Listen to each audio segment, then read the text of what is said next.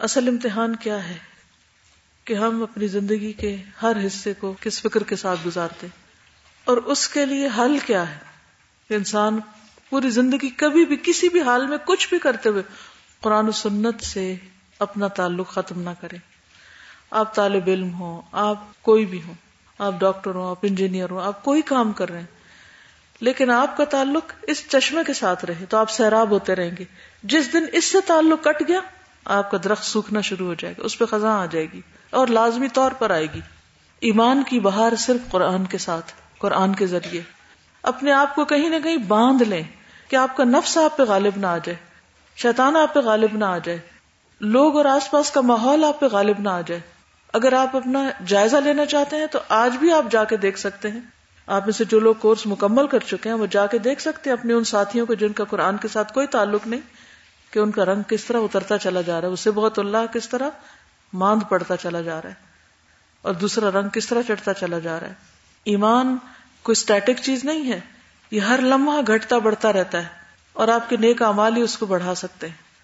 اب ظاہر ہم نے دنیا میں بھی رہنا ہے، دنیا کے بھی کام کاج ہیں۔ گھر ہے، بچے ہیں، گھر کے کام کاج ہیں، اور کاروبار ہے، لوگوں کی ذمہ داریاں ہیں۔ ہم ہر وقت اس مجلس میں نہیں بیٹھ سکتے، اور کام ہمیں کرنا ہی پڑتے ہیں۔ لیکن ایسے جینے سے پرہیز کریں کہ ہم دنیا میں ایسے کھوئیں کہ ہمارے پاس وقت ہی نہ بچے کہ ہم قرآن کی مجلس میں آ سکیں۔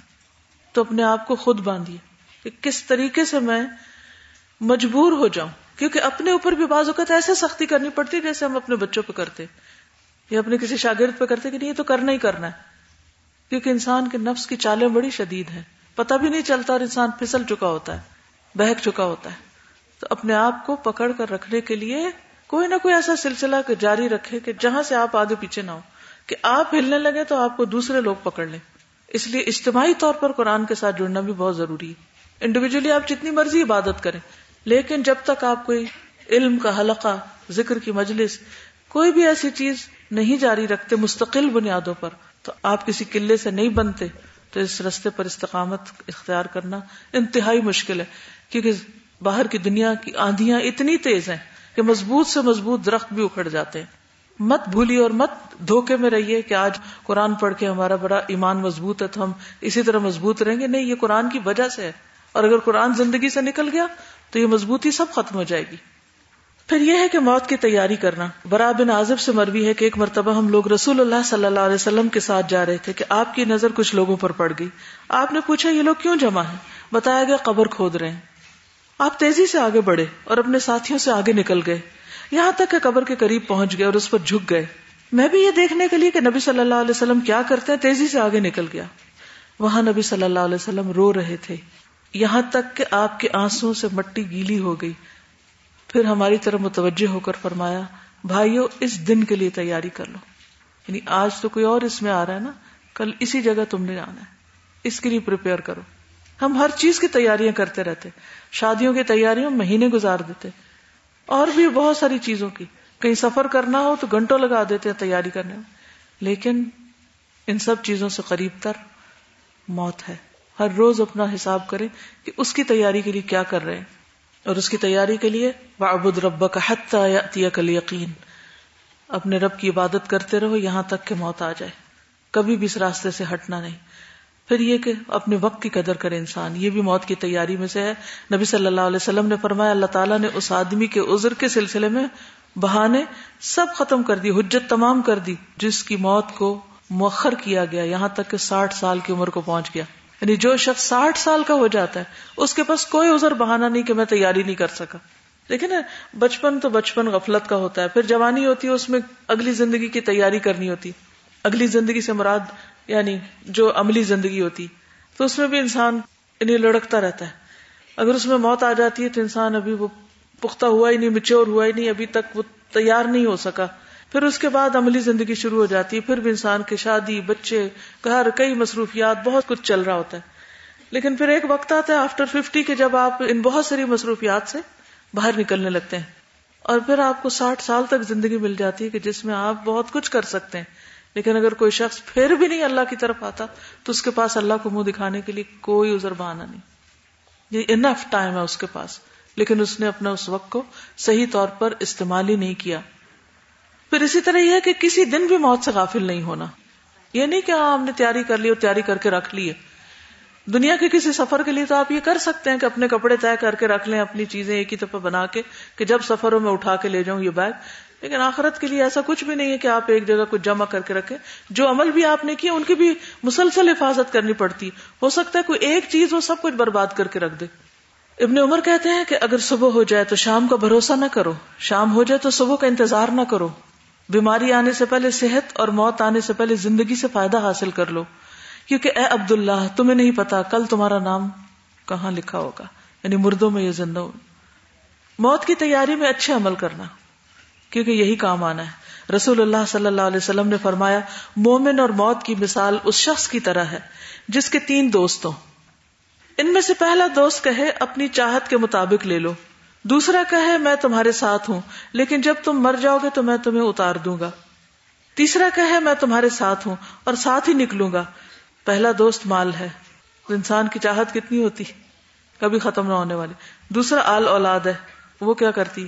مرنے کے بعد چھوڑ آتی ہے اور تیسرا عمل ہے، وہ ساتھ جاتا ہے۔ یعنی تین دوست ہیں، دو پیچھے رہ جائیں گے، ایک ساتھ جائے گا۔ ہم سب سے زیادہ ایفرٹ کس پہ لگاتے ہیں؟ مال کلیکٹ کرنے میں۔ وہ سب سے پہلے بے وفا ہوگا۔ اور پھر بچوں کے پیچھے بھاگتے رہتے ہیں۔ اور کیا بھولے رہتے ہیں؟ عمل۔ کس طرح؟ اپنی نمازوں کا حال دیکھ لیں، اپنے فرائض کی ادائیگی کو دیکھ لیں۔ وہ کس وجہ سے متاثر ہوتے ہیں؟ یا جاب کی ٹینشن ہے یا پھر بچوں کی ہے؟ دن کا ایک بڑا حصہ ان دو چیزوں میں گزر جاتا ہے۔ باقی پھر ٹوٹی پوٹی نمازوں کے لیے تھوڑا بہت وقت بچ جاتا ہے۔ آخرت کی تیاری کیا ہو رہی؟ ہے کیونکہ بچوں کو تو ہم دنیا میں کامیابی کے لیے تیار کر رہے ہیں۔ اور اسی طرح مال بھی دنیاوی عیش و عشرت کے لیے موسٹلی جمع کیا جاتا ہے۔ اللہ کی راہ میں صدقہ کرنے یا اپنی آخرت بنانے یا نیک کام کرنے یا ٹھیک ہے اپنی کوئی جائز ضروریات پوری کرنے کے لیے اس حد تک تو نہیں ہوتے نا۔ ہم اپنی خریداری، اپنی چیزوں کا جائزہ لے کے دیکھ سکتے ہیں کہ ہم مال کو کہاں لگاتے ہیں۔ یا پرائرٹی کیا ہے؟ آخرت کے کتنے پروجیکٹس میں لگایا اور دنیا کے کتنے میں لگایا ہوا؟ سمرہ بن سہم سے روایت ہے کہ میں ابو ہاشم بن اتبا کی خدمت میں حاضر ہوا جب وہ نیزے سے زخمی ہو گئے۔ حضرت معاویہ ان کی عیادت کو تشریف لائے تو ابو ہاشم رو پڑے۔ معاویہ نے فرمایا، مامو جان، آپ کیوں روتے ہیں؟ کیا درد زیادہ پریشان کر رہا ہے یا دنیا کے چھوٹے پہ غمگین ہے؟ اور زندگی کا عمدہ حصہ تو گزر گیا۔ اب تو نکما باقی اور اس میں بہت تکلیفیں ہوتی ہیں بڑھاپا ہے۔ ہاشم کہنے لگے، ان میں سے کسی بات پر نہیں۔ لیکن رسول اللہ صلی اللہ علیہ وسلم نے مجھ سے ایک وعدہ لیا تھا، کاش میں اس کے مطابق چلا ہوتا۔ آپ نے فرمایا تھا، شاید تم کو بہت اموال ملے۔ جو لوگوں میں تقسیم کیے جا رہے ہوں، ان کا لالچ نہ کرنا۔ تمہارے لیے تو اس میں سے ایک خادم اور ایک سواری کا جانور اللہ کی راہ میں جہاد کرنے کے لیے کافی ہے۔ کہتے ہیں، مجھے مال ملا اور میں نے جمع کر لیا۔ اس پہ پریشان ہوں کہ دنیا کے لیے جمع کرتا رہا۔ یعنی سواری بھی ہے تو کس کام کے لیے؟ نیت کیا ہونی چاہیے؟ زیادہ سے زیادہ ٹھیک ہے، ذاتی ضروریات بھی پوری کرنی ہوتی۔ لیکن صرف ایش و عشرت کے لیے نہیں، بلکہ اللہ کے کام استعمال کرنے۔ خادم بھی تو کس مقصد کے لیے؟ اسی مقصد کے لیے۔ یعنی مومن دنیا میں رہتے ہوئے، دنیا کی ضروریات پوری کرتے ہوئے بھی جیتا آخرت میں کہ یہ سب کچھ میرے پاس اس لیے تاکہ میں اور زیادہ اللہ کا فرما بردار بن جاؤں۔ اس لیے نہیں کہ یہ سب کچھ مجھے اللہ سے ہی غافل کر دے اور بھلا دے اور میں لوگوں کے مقابلے پہ آ جاؤں۔ یہ نیت نہیں ہونی چاہیے۔ رسول اللہ صلی اللہ علیہ وسلم نے فرمایا، اگر میرے پاس اہد پہاڑ کے برابر بھی سونا ہوتا، تو میں کیا کرتا؟ مجھے پسند نہ ہوتا کہ میں تین راتیں اس طرح گزاروں کہ ان میں سے کچھ بھی میرے پاس ہو، سوائے اس کے جو میں ادائے قرض کے لیے رکھ لوں۔ یعنی قرض ادا کرنے کے لیے رکھتا اور باقی دے دیتا۔ کیوں؟ کیوں دے دیتے؟ دیکھیے، سب سے زیادہ ضرورت کہاں ہے ہمیں؟ بتائیے۔ دنیا کی زندگی کتنی ہے؟ ساٹھ سال مثلا۔ ساٹھ سال میں کتنا کھا لیں گے؟ کتنا پہن لیں گے؟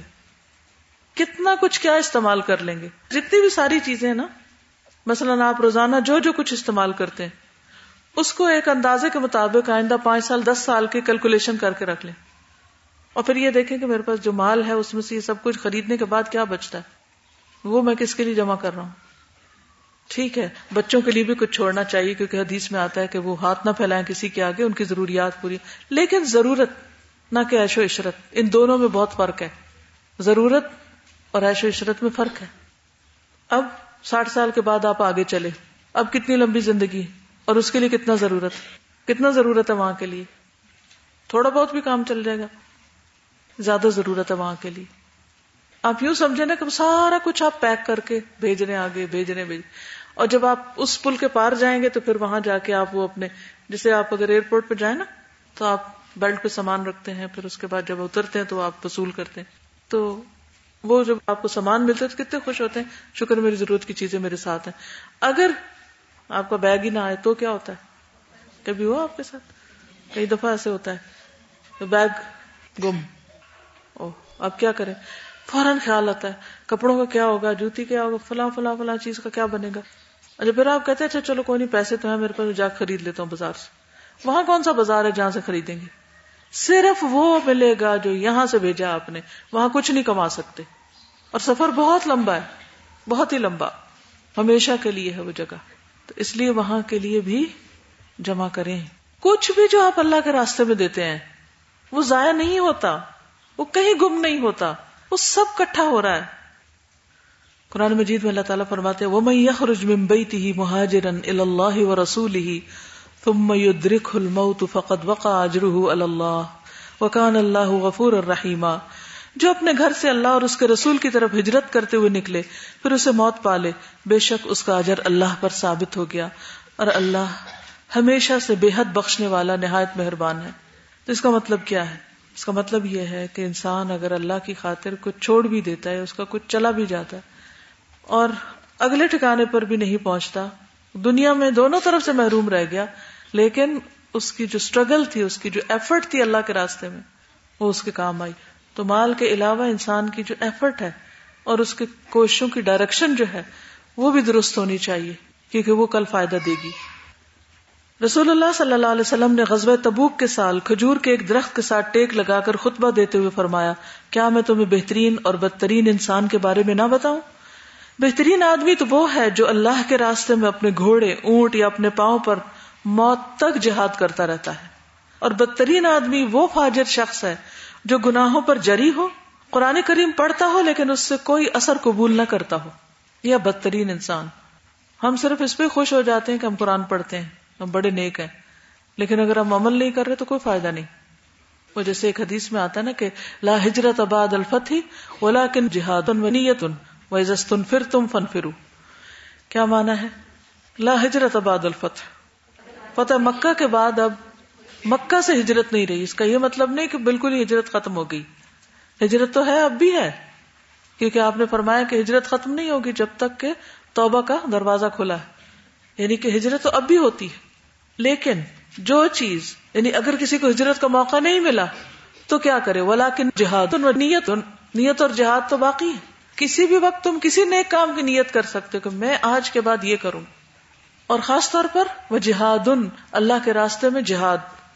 اس کی نوعیت فرق ہو سکتی ہر انسان کی حیثیت کے مطابق، عورت ہونے کے حساب سے ہماری فرق ہو سکتی۔ لیکن ولاکن جہاد نیت اٹموٹ اسٹرگل کہ ساری زندگی اسٹرگل کرے انسان۔ اللہ نے ہمیں اس لیے نہیں پیدا کیا کہ ہم دنیا میں آرام سے لیٹ کے مر جائیں۔ اس لیے پیدا کیا۔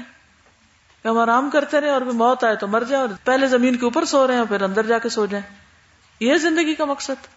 یہ تو نہیں ہے۔ زندگی میں تو ہر روز ایک نیا چیلنج ہے۔ ہر روز ایک نیا ہرڈل ہے۔ ان ہرڈلس کو پار کرتے کرتے کرتے اللہ کے حضور اس حال میں حاضر ہو کہ اللہ ہم سے راضی یہ اصل کامیابی۔ تو اس کا کیا ہے؟ وہ عزت پھر تم فن فرو جب تمہیں جہاد کے لیے نکلنے کے لیے بلایا جائے تو نکل پڑو۔ جب کام کے لیے بلایا جائے تو پھر آ جاؤ۔ وہ کون نکلے گا؟ کون نکلے گا؟ جو تیار ہوگا یا کوئی جو غافل ہوگا۔ جو تیار ہوگا وہی نکلے گا کہ نہیں، مجھے تو ہر لمحہ تیار رہنا ہے۔ بہانے بازی نہیں۔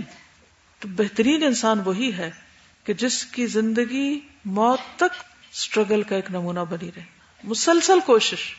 یہ مت سوچے کہ ایک سال کے لیے ہم پڑھ رہے ہیں اور پھر ختم ہو جائے گا تو چلو پھر ہم آرام کریں گے۔ نہیں۔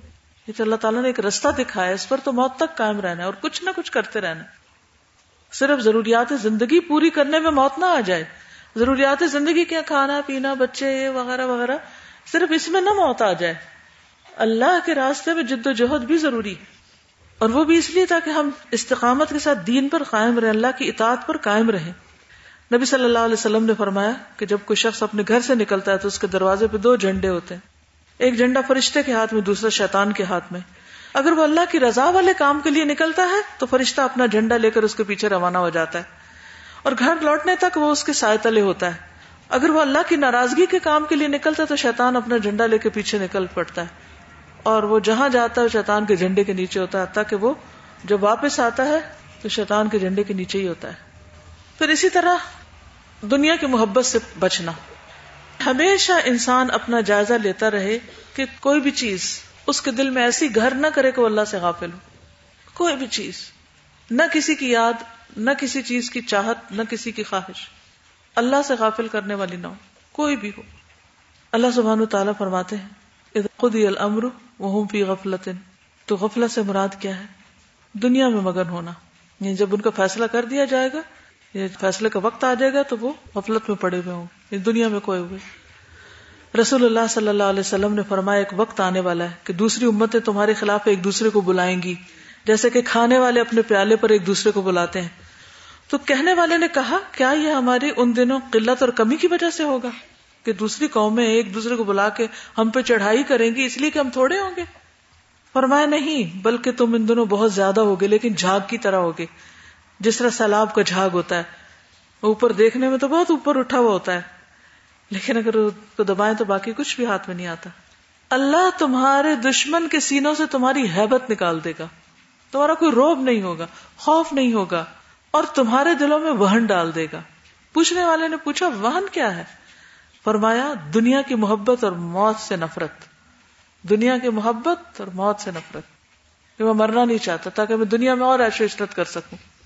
جب مسلمانوں کے دلوں کا حال یہ ہو جائے، تو اس وقت پھر ان کا اجتماعی طور پر یہ حال ہوتا ہے کہ وہ ذلیل و رسوا ہوتے ہیں۔ پھر موت کی تیاری کیسے کرنی ہے؟ ہر فرض نماز کے بعد آیت الکرسی۔ اس کو نہیں بھولنا۔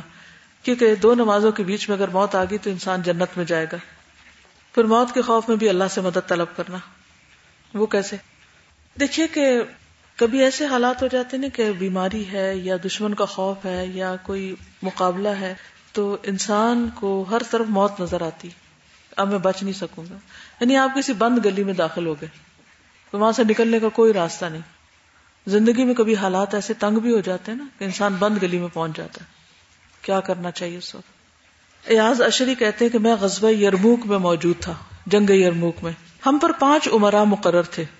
عمر رضی اللہ عنہ نے فرما رکھا تھا کہ جب جنگ شروع ہو تو تمہارے سردار ابو عبیدہ بن جرہ ہوں گے۔ راوی کہتے ہیں کہ ہم نے عمر رضی اللہ تعالیٰ عنہ کی طرف ایک خط بھیجا کہ موت ہماری طرف اچھل اچھل کر آ رہی ہے۔ یعنی ہمیں لگتا ہے کہ جیسے کسی وقت بھی ہم ختم کر دیے جائیں۔ ہمارے لیے کچھ مدد روانہ کیجیے۔ انہوں نے جواب میں لکھ کر بھیجا، میرے پاس تمہارا خط پہنچا ہے، جس میں تم نے مجھ سے مدد کی درخواست کی۔ میں تمہیں ایک ایسی ہستی کا پتہ بتاتا ہوں، جس کی نصرت سب سے زیادہ مضبوط ہے، جس کی مدد سب سے بہترین ہے، اور جس کے لشکر سب سے زیادہ حاضر باش ہے وہ ہستی اللہ تبارک و تعالیٰ کی انہی سے مدد مانگو، کیونکہ رسول اللہ صلی اللہ علیہ وسلم کی نصرت غزوہ بدر کے موقع پر کس نے کی؟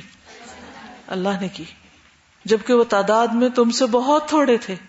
اس لیے جب تمہارے پاس میرا یہ خط پہنچے تو ان سے قتال شروع کر دو۔ جو ہے تمہارے پاس اسی کو استعمال کرو۔ کام شروع کر دو۔ اور مجھ سے بار بار امداد کے لیے مت کہو۔ راوی کہتے ہیں کہ پھر ہم نے قتال شروع کیا تو مشرقین کو حزیمت سے دو چار کیا، ہرا دیا۔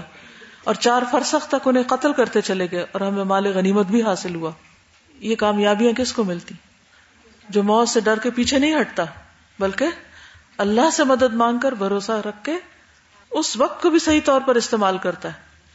اور اللہ چاہے تو اس میں کامیابی دے سکتا کیا مشکل ہے؟ اس کے لیے کیا مشکل ہے؟ مشکل تو ہمارے لیے نا۔ تو زندگی میں بہت سے مرحلے ایسے آتے ہیں کہ آپ ہاتھ پاؤں چھوڑ کے بیٹھ جاتے ہیں، مایوس ہو جاتے ہیں کہ اب کیا کریں؟ اب کوئی آئے تو ہمیں اٹھائے۔ نہیں، اس میں بھی اللہ سے مدد مانگ کے جو کرنے کا کام ہے، جو کر سکتے ہیں، وہ شروع کر دیں۔ تو اللہ تعالیٰ اس مشکل سے بھی نکال لے گا۔ کسی بھی چیز کو اپنے اوپر حاوی نہ ہونے دے، کسی بھی چیز کو، کہ جو آپ کو عمل سے روکنے والی، یا جو آپ کے پاؤں کی بیڑی بن جائے، یا آپ کو کنٹرول کرنے والی اس سینس میں کہ آپ اللہ کے اطاعت گزار نہ رہیں، یا اللہ کی فرما برداری میں وقت نہ گزار سکیں۔ پھر یہ بھی یاد رکھیے کہ موت کا وقت مقرر ہے اور وہ اللہ ہی کو معلوم ہے، کسی انسان کو نہیں پتا۔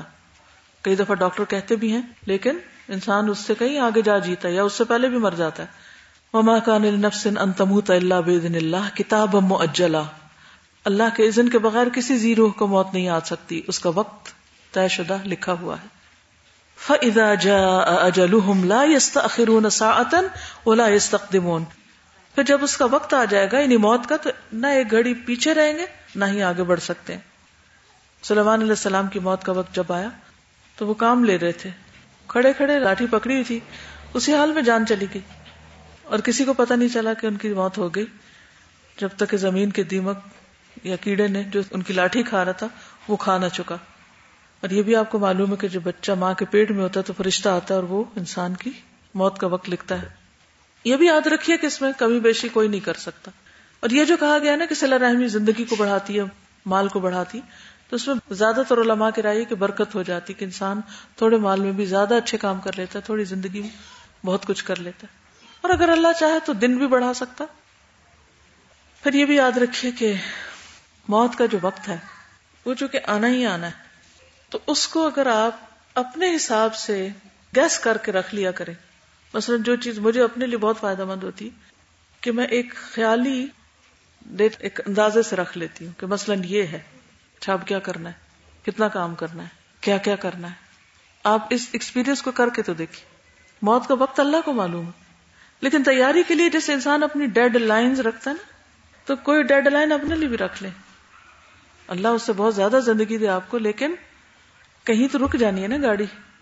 تو وہ رکھ کے آپ دیکھیں۔ اور پھر اگر زیادہ مل جائے تو اسے بونس سمجھے۔ اللہ کی نعمت سمجھے۔ پھر اس زندگی کی قدر بھی آئے گی کہ اللہ نے اور دے دی۔ اور مہلت مل گئی، میں کچھ اور کر لوں شکرانے کے طور پر۔ سمجھ آئی میں کیا کہ ایک فرضی تاریخ وفات لکھے اپنی۔ یعنی نہ یہ فرض ہے نہ سنت ہے نہیں کوئی ایسا کام نہیں یہ صرف ایک ایکٹیویٹی ہے یا ایک اپنے آپ کو جگانے کی ایک کوشش ہے جو مجھے فائدہ دیتی ہے۔ ویسے دو تین جو الحمد اچھی چیزیں اور بڑے بڑے جو پروجیکٹس ہوئے ہیں تو وہ اسی آپ کی جو ٹپ تھی نا اس سے میں نے یہ سوچا کہ شاید یہ ابھی دو مہینے کے بعد یا ایک مہینے کے بعد شاید ہفتے کے بعد میں نہیں ہوں گی یہاں پہ۔ اچھا وہ بڑا حاوی بھی ہو جاتا ہے تو میں جلدی جلدی جیسے ہم کام ختم کر کے یہ والا کام میں نے یعنی وہ ڈیڈ لائن کو واقعی یہ کہ شاید کل جیسے غسل کرنا تھا تو میں یہی سوچی تھی کہ ہو سکتا ہے کہ میں مری جاؤں۔ تو وہ غسل کی جو تھی نا کہ پتہ نہیں کوئی اور غسل صحیح دے گا یا نہیں تو وہ اس کی کوالٹی بھی بڑی امپروو ہو جاتی ہے۔ پھر آپ زیادہ اس سے کہ میں جانے سے پہلے جو ہے وہ صحیح سے تیاری تو کر لوں نا اس سے بہت فرق پڑ جاتا ہے۔ جی السلام علیکم۔ استاد جیسے جب ہم کراچی میں ہوتے تھے تو ہم ٹریننگز وغیرہ دیتے تھے تو ایک دفعہ ٹریننگ کے لیے جا رہے تھے لیکن ٹیم ممبرز اتنے زیادہ نہیں تھے۔ تو ہماری انچارج نے مجھے کہا کہ عائشہ، آپ ڈیمو بن جائیں گی تو میں نے حامی بھر دی، میں نے کہا ہاں ٹھیک ہے، میں بن جاؤں گی۔ لیکن استاد دن تھرسڈے کا دن تھا اور سیٹرڈے والے دن ہمارا ڈیمو تھا۔ اور یقین کریں، میں سارا دن اور نماز تک میں بھی میں کہہ رہی تھی، میں نے ڈیمو بننا ہے، میں نے ڈیمو بننا ہے۔ اور ایسا لگ رہا تھا جیسے میں جیسے میں نے جانا ہے، جیسے میری موت کا وقت قریب آ رہا ہے۔ اور یقین کریں، وہ میرے اپنے میرے نفس پہ اتنا حاوی ہوا تھا کہ ہر کام کو کرتے ہوئے میں سوچتی تھی میں نے ڈیمو بننا ہے، پتہ نہیں، شاید میں چلی نہ جاؤں اس دنیا سے۔ اور یقین کرے اتنا وہ افیکٹو تھا میرے لیے۔ اور پھر جب میں بنی تھی ڈیمو اس دن اور جب میں واپس گھر آئی ہوں، تو میں نے اللہ تعالیٰ سے شکرانے کے نفل ادا کیے تھے کہ اللہ تعالیٰ نے مجھے یہ زندگی جیسی نعمت دی ہے۔ اور واقعی جو شخص یہاں سے چلا جاتا ہے، تو اس کا محلت کا ٹائم ختم ہو جاتا ہے۔ بس اپنی ڈیڈ لائن کو مقرر کر لیں۔ اس کو میرا نہ حکم سمجھے اور نہ ہی یہ کوئی دینی طریقہ ہے، میں صرف ایک ایکسپیرئنس جو اپنے ساتھ کرتی ہوں، جس سے میرے عمل میں تیزی آتی ہے۔ کیونکہ انسان کی عادت ہوتی ہے کسی بھی چیز کو سالڈ یا کسی خاص شکل میں دیکھنا چاہتا ہے۔ تو وہ کوئی غیب کی خبر نہیں ہے، ہمیں نہ ہی کوئی غیب کو ہم پتہ دے رہے ہیں۔ اگر آپ اس سے کوئی بھی غلط مطلب لے رہے ہیں تو اس کو چھوڑ دیجیے، مت کیجیے گا۔ کیونکہ ایسا نہ ہو کہ کوئی غلط ریت آپ کے لیے میں یا کوئی غلط طریقہ آپ کے لیے ڈال دوں۔ لیکن مثلا اگر میں یوں سوچوں نا کہ آج سے پانچ سال بعد یا ایک سال بعد یا دو سال بعد میں یہاں نہیں ہوں گی تو پھر میں سوچتی اچھا کیا کیا کرنا؟ جلدی جلدی کروں۔ عمل تیز ہو جاتا ہے۔ اصل بات یہ کہ جو حقیقی ڈیڈ لائن ہے، ایک تو فرضی ہے نا، جو حقیقی ڈیڈ لائن ہے، وہ وہ آگے نہیں جائے گی۔ عبداللہ سے روایت ہے کہ نبی صلی اللہ علیہ وسلم کی بیوی ام حبیبہ نے کہا، اے اللہ، مجھے میرے خامن رسول اللہ صلی اللہ علیہ وسلم، والد ابو سفیان، بھائی معاویہ سے فائدہ دینا۔ یعنی اس سے بھی فائدہ پہنچے، اس سے بھی پہنچے، اس سے بھی۔ انسان فائدوں کا حریص ہوتا ہے۔ نبی صلی اللہ علیہ وسلم نے فرمایا، تم نے اللہ سے سوال کیا۔ ایسی اجلوں کے لمبا کرنے کا جو مقرر کی جا چکی۔ یعنی ان سب سے تمہیں فائدہ تبھی پہنچے گا نا جب تمہاری زندگی لمبی ہوگی۔ مثلا اگر ہم یہ ایسے ہی دعا کریں اللہ مجھے اپنے شوہر سے فائدہ دینا، بیٹے سے بھی دینا، اور اس کے بچوں سے بھی دینا، اور فلاں سے بھی دینا، فلاں سے بھی دینا، تو مطلب کیا ہے کہ وہ سب زندہ رہیں گے تو فائدہ پہنچائیں گے۔ فرمایا دن گنے جا چکے ہیں اور ایسے رزق کو بڑھانے کا جس کی تقسیم کی جا چکی۔ ان میں سے کسی چیز کو وقت مقرر سے مقدم اور موخر نہیں کیا جا سکتا۔ اور اگر تم اللہ سے سوال کرتی کہ وہ تمہیں جہنم کے عذاب یا قبر کے عذاب سے پناہ دے تو وہ بہتر اور افضل ہوتا۔ رسول اللہ صلی اللہ علیہ وسلم نے فرمایا، سب سے پہلے بھول کر کسی بات سے انکار کرنے والے آدم علیہ السلام ہیں۔ کئی دفعہ ہم کہتے نہیں، میں نے تو نہیں کیا، میں نے تو دیکھا ہی نہیں، مجھے تو یاد ہی نہیں۔ میرا نہیں خیال ہی میں نے کہا کہتے ہیں نا ہم کرتے ہم سب کرتے جب اللہ تعالیٰ نے آدم علیہ السلام کو تخلیق کیا تو ان کی پشت پر ہاتھ پھیر کر قیامت تک ہونے والی ان کی ساری اولاد کو باہر نکالا۔ اور ان کی اولاد کو ان کے سامنے پیش کرنا شروع کیا کہ یہ سب آپ کی اولاد ہوگی۔ آدم علیہ السلام نے ان میں سے ایک آدمی کو دیکھا جس کا رنگ چمکتا ہوا تھا۔ انہوں نے پوچھا، میرے رب، یہ کون ہے؟ فرمایا، یہ تمہارا بیٹا داؤد انہوں نے پوچھا رب، اس کی عمر کتنی فرمایا، ساٹھ سال۔ انہوں نے عرض کیا، اے رب، اس کی عمر میں اضافہ فرما۔ اللہ تعالیٰ نے فرمایا، یہ نہیں ہو سکتا۔ البتہ یہ بات ممکن ہے کہ میں تمہاری عمر میں سے کچھ کم کر کے اس کی عمر میں اضافہ کر دوں۔ آدم علیہ السلام کی عمر ایک ہزار سال تھی۔ اللہ تعالیٰ نے اس میں سے چالیس سال لے کر داؤد علیہ السلام کی عمر میں چالیس سال کا اضافہ کر دیا اور اس کی تحریر لکھ کر فرشتوں کو اس پر گواہ بنا لیا۔ جب آدم علیہ السلام کی وفات کا وقت آیا اور فرشتے ان کی روح قبض کرنے کے لیے آئے تو آدم علیہ السلام نے فرمایا کہ ابھی تو میری زندگی کے چالیس سال باقی ان سے عرض کیا گیا، وہ آپ اپنے بیٹے داؤد کو دے چکے ہیں۔ کہنے لگے، میں نے تو ایسا نہیں کیا۔ اس پر اللہ تعالیٰ نے وہ تحریر ان کے سامنے کر دی اور فرشتوں نے اس کی گواہی دی۔ تو اس میں ایک پہلو تو یہ نکلتا ہے کہ انسان بھول کر انکار کر دیتا ہے۔ اس لیے بعض اوقات وہ غلط بیانی جو ہم بھول کر کر جاتے ہیں، اس پر بھی معافی مانگنی چاہیے ہمیں۔ تو ہمیں یہ دعا بہت پیاری سکھا دی گئی کہ ربنا لا تو آخر ان نہ او وقتانا۔ بعض اوقات ہم نے کسی کو کچھ دیا نہیں کہتے نہیں، میں دے چکی ہوں تمہیں۔ مجھے پکا یاد ہے، میں دے چکی ہوں۔ حالانکہ نہیں دیا ہوتا۔ اور دوسری چیز یہ ہے کہ موت کا وقت لکھا ہوا ہے۔ چاہے ہزار سال ہے، پھر بھی موت آنی۔ چاہے ساٹھ سال ہے، پھر بھی موت آنی۔ اور اللہ سبحانہ تعالیٰ کا اپنا فیصلہ ہے، جس کو جتنی چاہے زندگی عطا کرے۔ موت کے فرشتے کو موسی علیہ السلام کے پاس بھیجا گیا۔ فرشتہ ان کے پاس پہنچا تو انہوں نے اس کی آنکھ پر ہاتھ مارا۔ انسانی شکل میں تھا نا اس لیے۔ فرشتہ اپنے رب کے پاس لوٹ گیا اور عرض کیا، آپ نے ایک ایسے بندے کے پاس مجھے بھیجا جو موت نہیں چاہتا۔ اللہ تعالیٰ نے فرمایا، ان کے پاس واپس جاؤ اور کہو کہ وہ کسی بیل کی پشت پر اپنا ہاتھ رکھے، اس کے نیچے جتنے بال آئیں گے، ان میں سے ہر بال کے بدلے ان کی عمر میں ایک سال کا اضافہ کر دیا جائے گا۔ مثلا اگر ایک ہزار بال آئے ہیں تو ہزار سال اور مل جائیں گے۔ علیہ السلام نے یہ پیغام سن کر عرض کیا، اے میرے رب، اس کے بعد کیا ہوگا؟ فرمایا، پھر موت ہوگی۔ علیہ السلام نے عرض کیا کہ جب موت آنی ہے، تب اسی وقت آ جائے۔ پھر انہوں نے اللہ تعالیٰ سے درخواست کی کہ انہیں ارض مقدسہ یروشلم سے قریب کر دیں۔ جتنی دور سے ڈھیلا پھینکا جا سکتا اور نبی صلی اللہ علیہ وسلم نے فرمایا، اگر میں وہاں ہوتا تو کثیب احمر کے نچلے راستے کے کنارے تم ان کی قبر دکھاتا۔ اللہ سبحانہ تعالیٰ نے ان کو دکھائی تھی۔ پھر یہ کہ موت کی آرزو نہیں کرنی چاہیے۔ زندگی کا ہر لمحہ نعمت بازوقت کچھ مریض قومی میں چلے جاتے ہیں یا وہ بہت تکلیف سے گزرتے ہیں تو ہم کہتے ہیں مر کیوں نہیں جاتے؟ یا پھر مرسی کلنگ کی بات ہوتی ہے۔ تو بات یہ ہے کہ مومن کی زندگی خواہ کتنی بھی تکلیف میں وہ اس کی موت سے بہتر ہے، کیونکہ وہ اس میں یا کوئی نیک عمل کر رہا ہوتا ہے یا تکلیف کی وجہ سے اس کے گناہ جڑ رہے ہوتے ہیں یا اس کے درجات بلند ہو رہے ہوتے ہیں۔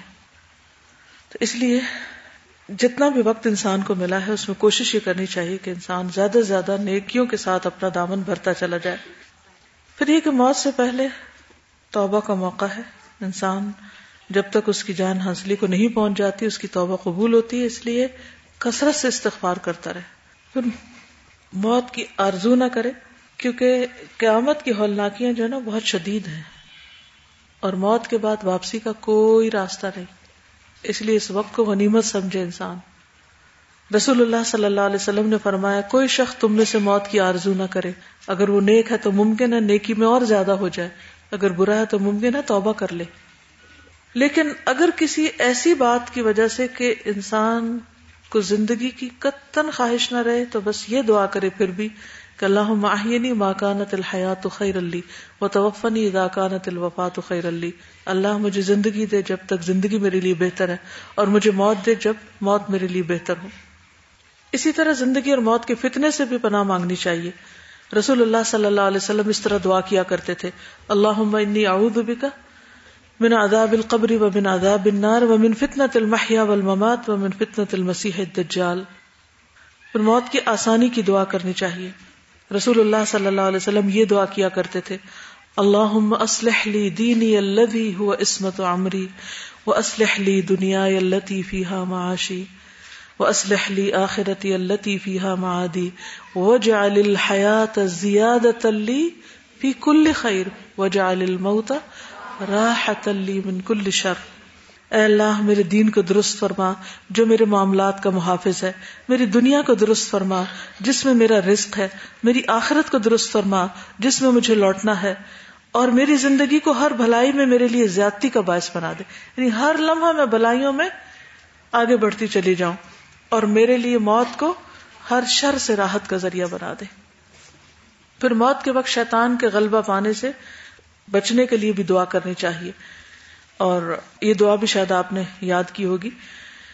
ابو السر سے روایت ہے کہ نبی صلی اللہ علیہ وسلم یوں دعا مانگا کرتے تھے اللہ انی اعوذ بک من الحدم و اعوذ بک من التردی و اعوذ بک من الغرق والحرق والحرم و اعوذ بک ان يتخبطني الشیطان عند الموت و اعوذ بک ان اموت فی سبیلک مدبرا و اعوذ بک ان اموت لدیغا اے اللہ، میں تیری پناہ چاہتا ہوں کہ کوئی مکان یا دیوار مجھ پہ آ گرے حدم یا کسی بلند مقام سے گر پڑوں۔ میں غرق ہونے سے یا جلنے سے یا بہت زیادہ بوڑھا ہونے سے تیری پناہ چاہتا ہوں۔ میں تیری پناہ چاہتا ہوں اس سے کہ شیطان مجھے موت کے وقت بدہواس کر دے، کہ وہ مجھ سے کوئی غلط بات کروا دے یا کوئی غلط سوچ سوچوا دے۔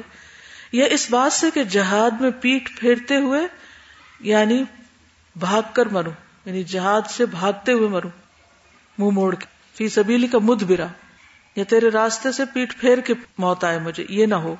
اور اس کیفیت سے کہ زہریلے جانور کے کاٹے سے مجھے موت آئے۔ یہ ساری تکلیفیں نا جن سے انسان ڈرتا ہے، بھاگتا ہے، تو دعا مانگ لینی چاہیے، اللہ کی پناہ طلب کرنی چاہیے۔ پھر یہ کہ بعض اوقات اللہ سبحانہ تعالیٰ موت سے پہلے لوگوں کو کچھ ایسے اشارات سجھا دیتے ہیں کہ جس سے موت کے بارے میں ان کا دھیان زیادہ ہونے لگتا ہے۔ اور یہ بھی اللہ تعالیٰ کی ایک رحمت ہے۔ بعض اوقات کو ایسا خواب آ جاتا ہے۔ بعض اوقات کسی کو کوئی خواب آ جاتا ہے۔ بعض اوقات کو ایسی بیماری آ جاتی۔ بعض اوقات اللہ تعالیٰ دل میں کچھ اس طرح کی بات ڈال دیتا ہے۔ تو اس کو بھی برا نہیں جاننا چاہیے، بلکہ ایسی کیفیت اگر ہو تو زیادہ سے زیادہ اور اللہ کی طرف رجوع کرنا چاہیے۔ پھر یہ بھی یاد رکھیں کہ کسی کو نہیں پتا کہ موت کس جگہ پر آئے گی۔ حدیث میں آتا ہے جب اللہ تعالیٰ کسی بندے کو کسی خاص مقام پر فوت کرنے کا فیصلہ فرماتے ہیں، تو اس کے لیے وہاں کوئی ضرورت پیدا کر دیتے ہیں اور وہ وہاں چلا جاتا ہے اور وہاں فوت ہو جاتا ہے۔ رسول اللہ صلی اللہ علیہ وسلم نے فرمایا، جب اللہ تعالیٰ کسی خاص جگہ میں کسی کو موت دینے کا فیصلہ فرما لیتا ہے، تو اس کے دل میں اس جگہ کی محبت ڈال دی جاتی ہے اور وہاں اس کی کوئی ضرورت پیدا کر دی جاتی ہے۔ اور اس کی چاہت ہونے لگتی ہے کہ میں فلاں جگہ چلا جاؤں اور وہ وہاں پہنچ جاتا ہے اور پھر ڈیتھ ہو جاتی ہے۔ نبی صلی اللہ علیہ وسلم نے فرمایا، جب تم میں سے کسی کو کسی زمین میں موت آنی ہوتی ہے تو وہاں جانے کی حاجت پڑتی جب وہ اپنی عمر کی انتہا تک پہنچ جاتا ہے تو اللہ تعالیٰ اس کی روح قبض کرتا ہے اور قیامت کے دن وہاں کی زمین کہے گی، اے مالک، یہ تیری امانت ہے۔ پھر بعض اوقات انسان جب پردیس میں فوت ہوتا ہے تو اس کے لیے وہ اجر کا باعث بھی بنتا ہے۔ عبداللہ بن عمر فرماتے ہیں، ایک صاحب کی مدینہ میں وفات ہوئی۔ ان کی پیدائش بھی مدینہ میں ہوئی تھی۔ تو نبی صلی اللہ علیہ وسلم نے ان کا جنازہ پڑھا۔ فرمایا، کاش وہ دوسرے ملک میں مرتا۔ ایک شخص نے عرض کیا، کیوں یا رسول اللہ؟ آپ نے فرمایا، انسان جس وقت اپنے پیدائش کے مقام کے علاوہ کسی اور جگہ فوت ہوتا ہے، تو اسے اس کی ولادت سے لے کر اس کے آخری پاؤں کے نشان تک یعنی مرنے کی جگہ تک جنت میں زمین عطا کر دی جاتی۔ نبی صلی اللہ علیہ وسلم کی مراد یہ نہیں تھی کہ اس کو کہیں اور موت آتی، کہ مدینہ سے باہر فوت ہوتا کیونکہ مدینہ میں فوت ہونا بذات خود ایک بہت بڑی خوش قسمتی کی بات ہے۔ لیکن اس سے ہجرت کی فضیلت پتہ چلتی ہے کہ انسان جب اللہ کی خاطر ایک جگہ چھوڑ کر دوسری جگہ جاتا ہے اور وہ اس کے نفس پر کتنا ہی بھاری ہو، لیکن وہ اگر وہاں اس کی موت آ جاتی ہے تو اس کو برا نہیں سمجھنا چاہیے۔ ہم تو کہتے ہیں نا، ہائے بےچارا پردیش کی موت مر گیا۔ تو یہ پردیش کی موت بری چیز نہیں ہے اگر وہ پردیش اللہ کی خاطر اختیار کیا ہوا۔ پھر اسی طرح بابرکت مقام پر فوت ہونے کی آرزو کرنا۔ حدیث میں آتا ہے کہ ایسی آرزو رکھنا کہ کسی بابرکت سرزمین یا مقدس مقام، مثلا بیت المقدس کے قریب یا حرمین کے قریب یا ریاض الجنت میں موت آئے، یا جنت البقی اور جنت المعلہ میں کہیں دفن ہو تو یہ درست ہے، ایسا کیا جا سکتا اور مانگنی بھی چاہیے۔ نبی صلی اللہ علیہ وسلم نے فرمایا، جس سے ہو سکے کہ مدینہ میں مرے تو ایسا ہی کرے، کیونکہ جو یہاں مرے گا میں اس کی شفاعت کروں گا۔ حضرت عمر اس لیے دعا کیا کرتے تھے اللہ عمر شہادت انفی سبیلک وجہ الموتی فی بلد رسولک۔ اے اللہ مجھے اپنے راستے میں شہادت دے اور مجھے اپنے رسول کے شہر میں موت دے۔ پھر بقی میں دفن ہونے کی تمنا کرنی چاہیے۔ حضرت عائشہ کہتی ہے کہ نبی صلی اللہ علیہ وسلم بقی اور وہاں مدفون مسلمانوں کے لیے دعا کرتے۔ حضرت عائشہ نے نبی صلی اللہ علیہ وسلم سے اس کے بارے میں دریافت کیا تو آپ نے فرمایا، مجھے ان کے لیے دعا کرنے کا حکم دیا گیا۔ ہے یعنی وہ لوگ جو بقی میں دفن ہوں، ان کے لیے آپ کو دعا کا حکم دیا گیا۔ پھر عرض مقدس میں فوت ہونے کی تمنا۔ موسی علیہ السلام کی وفات کا جب وقت آیا، تو ابھی بیت المقدس ابھی فتح نہیں ہوا تھا۔ تو ان کی تمنا کیا تھی کہ میری وفات اس کے قریب ہو۔ تو انہوں نے اللہ سے درخواست کی کہ ان کو ایک پتھر پھینکنے کی مقدار ارض مقدس سے قریب کر دے۔ یعنی میکسیمم جتنا میں قریب ہو کر فوت ہوں، اتنا ہی اچھا ہے۔ تو اللہ تعالیٰ نے ان کی دعا سن لی۔ اور نبی صلی اللہ علیہ وسلم نے فرمایا کہ میں وہ جگہ دکھا سکتا ہوں۔ کہ آپ کو وہی کے ذریعے بتایا گیا تھا۔ تو بہرحال خلاصہ کیا ہے؟ کرنے کا کام کیا ہے؟ سارے لیسن سے سیکھا کیا ہے؟ موت کی یاد، موت کی تیاری، اور اپنی زندگی کی قدر، زندگی کے لیے شکر، اور زندگی میں پیٹی ایشوز چھوٹی فضول، حقیر، بیکار باتوں، اور لوگوں کے فضول غم کھانے کی بجائے مقصد پہ فوکس مسلسل کوشش، اور اللہ کو راضی کرنے کی فکر۔ سبحانك اللهم وبحمدك اشهد ان لا اله الا انت استغفرك واتوب اليك السلام علیکم و رحمۃ اللہ وبرکاتہ